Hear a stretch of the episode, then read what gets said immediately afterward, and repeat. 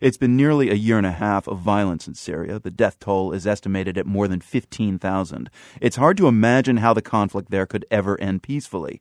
Srdja Popovic has been closely following events in Syria as well as the whole narrative of the Arab Spring. You could also say the Arab Spring has been following him.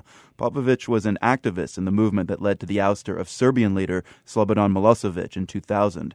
In recent years, he's been advising nonviolent democracy activists the world over. He last spoke with us about developments in the Middle East last year in the early throes of the Arab Spring.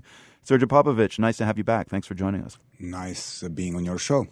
There's a lot to catch up on because when we last spoke with you, Egyptian dictator Hosni Mubarak had been ousted following a brief nonviolent uprising. President Ben Ali had been rejected in Tunisia, and violence was raging in Libya with Muammar Gaddafi still in power. But the ousters did begin to follow this pattern. Not so in Syria. What are democracy activists supposed to do now in Syria with all reasonable options seemingly tapped out? Well, I mean, there is this great misconception that there is a certain level of violence where actually you cannot confront it with a nonviolent struggle. They should think about this as a box match with Tyson. The last place you want to confront Mike Tyson is a boxing ring. This is exactly what Free Syrian Army is trying with their pathetic attempt to challenge one of the most serious armies in the Middle East. I'm sure that the progress for Syrian uprising lies in understanding that you really need to escalate your tactics from the protest and persuasion into the non-cooperation. And I think this is where the biggest vulnerability of Assad's regime lie. So uh, clarify for us. Are you suggesting, I mean, you're a nonviolence activist. Uh, are you suggesting fighting back? I'm absolutely against any violent action because of a few reasons. First of all, violence justifies violence. Second, it increases the level of risk of the participation, and numbers are what really counts in nonviolent struggle. Violence is absolutely no mean changing the regime uh, history actually tells us that there is this tremendous record called Why Civil Resistance Work. It's a great study by two young American academics. It examines 323 cases of violent and nonviolent campaigns. Results are impressive. In the case of violent uprising, you have about 26% of chances for success.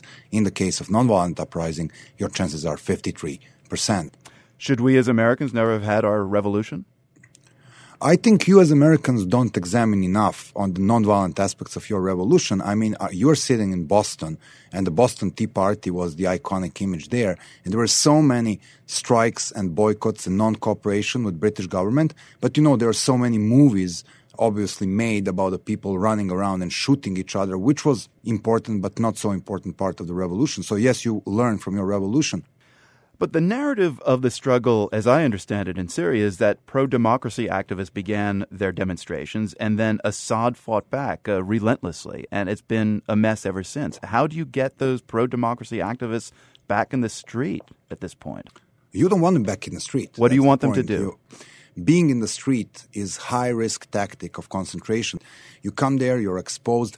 Instead of that, I mean, what if people like in Chile under Pinochet, which is another very oppressive regime, Chile, people yeah. were going on the yes, people were going on the street, they were going on strikes, and then the military would come and just shoot them.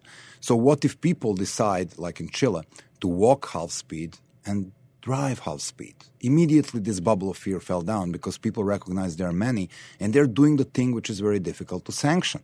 In the case of Syria, I think we have a deeper problem, and it's unity if opposition in Syria cannot find a common vision of tomorrow, which will include Sunnis, Shiites, Alawites, and Christians, it will never win. I can't let you go, Srdja, without asking you, given that death toll in Syria and it continues to increase, do you oppose foreign intervention? I always oppose foreign military intervention. I have at least two good reasons for this. Uh, the first one is scientific. The same study, Why Civil Resistance Work, examines different cases of military and nonviolent uprising. In the case that the change was brought by the military uprising or foreign military intervention, if you make an intersection through the society five years after the change, you have about 4% of chances to end up in democracy and stability.